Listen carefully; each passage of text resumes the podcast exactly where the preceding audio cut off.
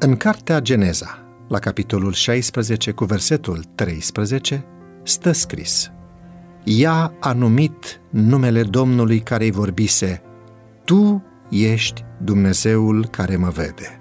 Căci a zis ea, cu adevărat am văzut aici spatele celui ce m-a văzut.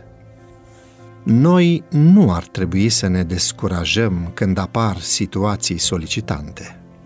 Nu vă lăsați provocați, stăpâniți-vă. Când apar lucruri ce par inexplicabile și care nu par în armonie cu marea carte de sfătuire, nu permiteți ca pacea să vă fie alungată.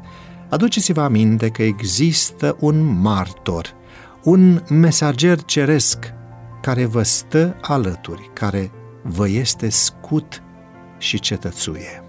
În ea puteți alerga ca să fiți în siguranță, dar orice cuvânt de răzbunare vă va tulbura pacea și încrederea în Dumnezeu. Cine va avea atunci de suferit? Voi înșiva. Cine va fi îndurerat și rănit? Duhul Sfânt al lui Dumnezeu. În orice ocazie, fiți pregătiți și înarmați-vă cu stă scris. Dumnezeu este armura voastră pe mâna dreaptă și pe mâna stângă.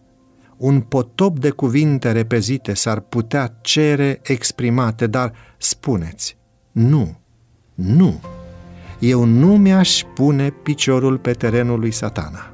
Ca un copil al lui Dumnezeu, eu nu îmi voi sacrifica pacea și onoarea voi umbla doar pe cărarea sigură cât mai strâns lângă Isus, care a făcut atât de mult pentru mine.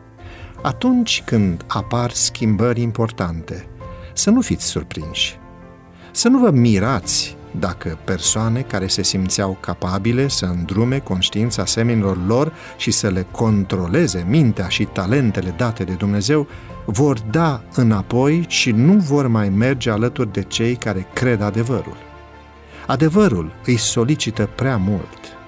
Atunci când văd că trebuie să moară față de sine și trebuie să aplice principiile renunțării la sine, nu le mai place. Pentru că dorințele lor ambițioase de a stăpâni peste alții nu mai sunt satisfăcute. Atunci iese la iveală adevăratul lor caracter. Unii dintre aceștia vor naufragia în credință.